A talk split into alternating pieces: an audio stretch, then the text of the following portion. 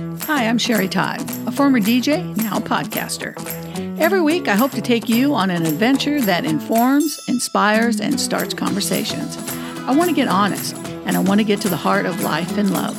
There's going to be good days, bad days, good shows, bad shows. And just like life, we have to figure it out. And I want to figure it out loud. Welcome to Sherry. There's a book maybe you've heard of, maybe you've read it. It's called The Courage to Heal A Guide for Women Survivors of Child Sexual Abuse. It's written by Ellen Bass and Laura Davis. Now, this book was first recommended to me when it came out about 20 years ago. And at the time, I thought I don't, re- I really don't need it, so I never read it. But lately, I've been feeling I need a little help. So I ordered it off of Amazon along with the Courage to Heal workbook. And I was kind of surprised after I read the first chapter how much I realized I still have a lot of healing to do. So hopefully, this book will help me find some tools to help me with the extra stress that I've been going through lately. Dealing with my mom's Alzheimer's has really triggered me in a lot of ways I never expected. So I needed to do something. So here's hoping that it helps. I've always tried to be as open as possible on Sherapy, so I want to share this journey. I want to heal out loud. And so, with that, I'm introducing an eight part series on healing, starting with this episode. I like to share the lessons and the exercises I'm learning from this book, and hopefully, those of you that are listening will take away some of the healing and understanding of this epidemic called child sexual abuse. So let's begin with our lesson today Taking Inventory and Taking Care, Part 1 The Effects Recognizing the Damage. The long term effects of child sexual abuse can be quite extensive, that it's sometimes hard to pinpoint how the abuse affected you. It can affect everything your sense of self, intimate relationships, sexuality, parenting, work, even your sanity. Most survivors have been too busy surviving to notice the ways they were hurt by the abuse. But you cannot heal unless you acknowledge the impact of your abuse. Because sexual abuse is just one of many factors that shaped your development, it isn't always possible to isolate its effects from other influences in your life.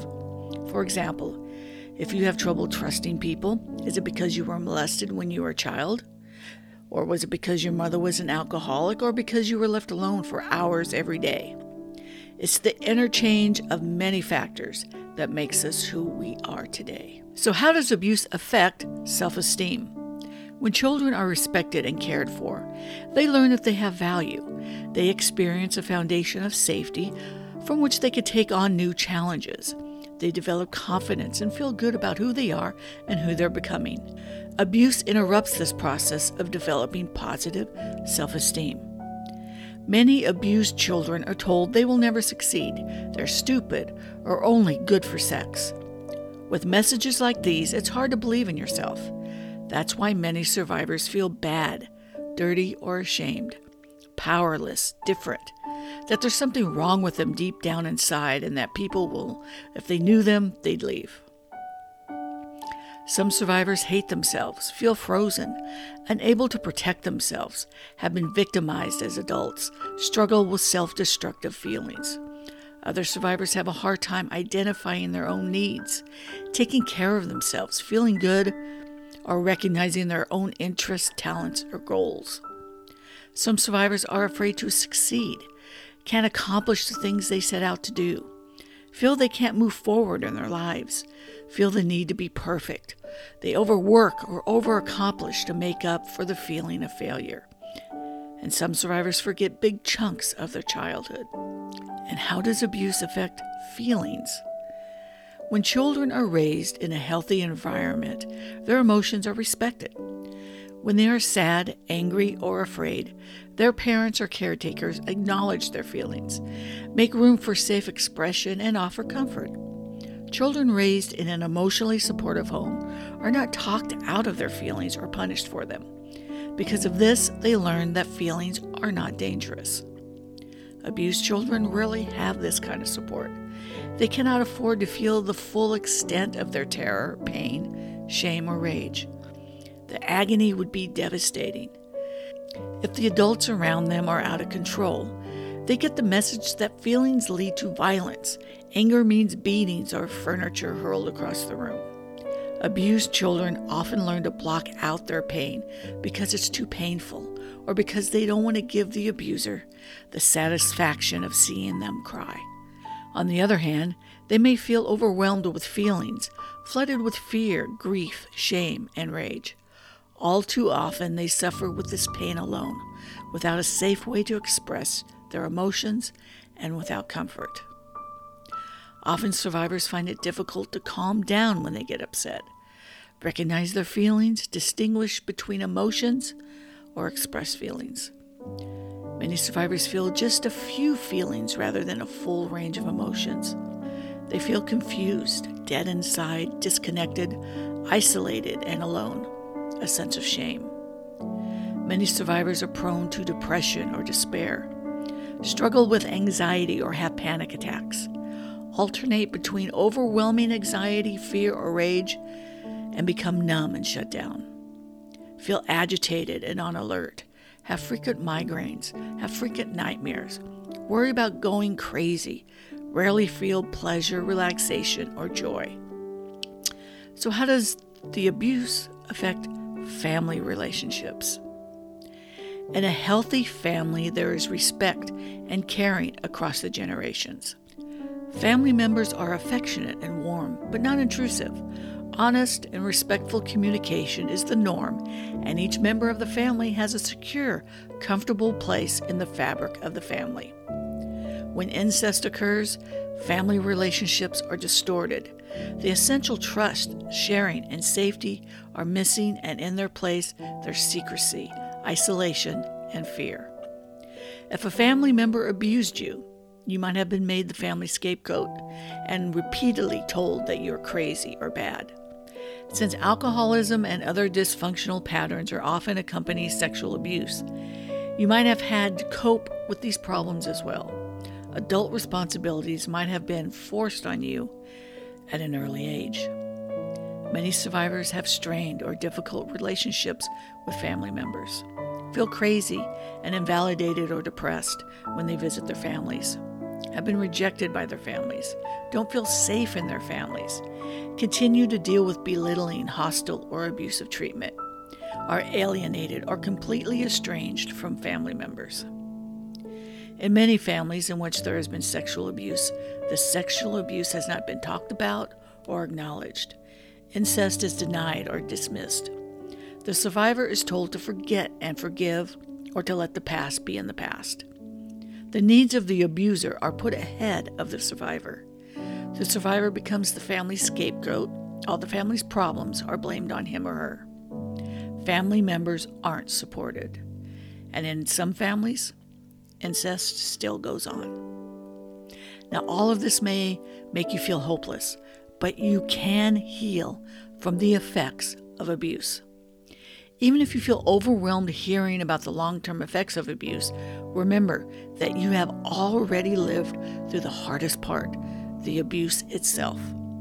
You have survived against overwhelming odds.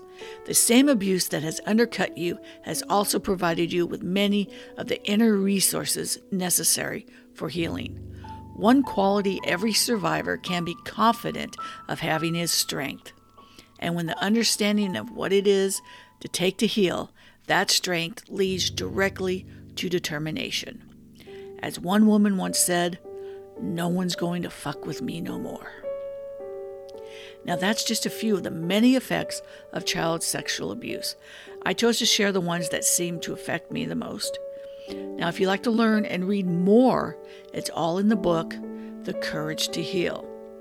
Now, at the end of the chapter, there was a writing exercise, and if you want to participate, here's what you do you write about the ways you're still affected by the abuse.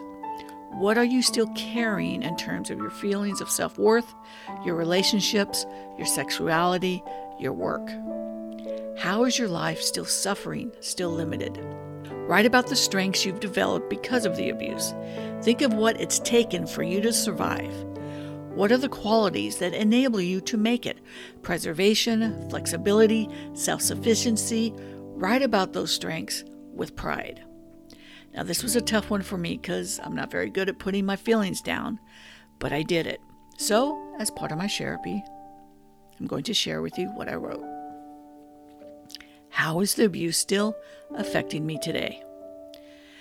I still carry around a lot of anger and mistrust. I have a hard time believing people, especially when they say they're sorry or they love me. I still carry around a lot of insecurity about what I'm capable of. I still find it hard to talk to people I don't trust or don't know.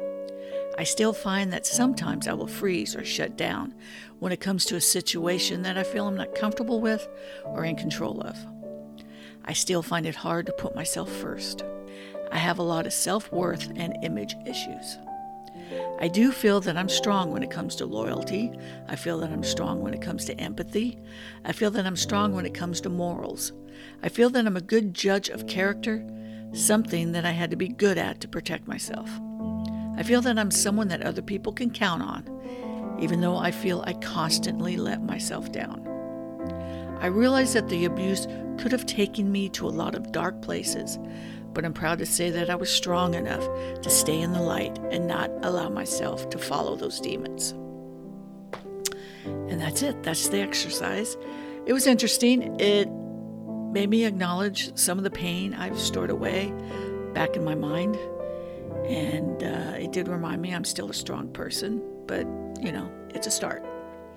Now, like I said before, I'm not a therapist, a psychiatrist, or a counselor. I have no degree in mental health. I'm just a survivor sharing my story in hopes of healing. But if you feel you're in crisis and need to talk to a professional, please call anytime at 800 656 HOPE. 800 656 H O P E. So, the next episode coping and honoring what you did to survive. Now, if you want to follow along, feel free to go buy the book. It's on Amazon. I'm sure you can still get it at a bookstore. Do they even exist? I don't know. The Courage to Heal, a guide for women survivors of child sexual abuse. It's written by Ellen Bass and Laura Davis, and there's also a workbook, a workbook called the Courage to Heal Workbook, which I um, suggest you get that too.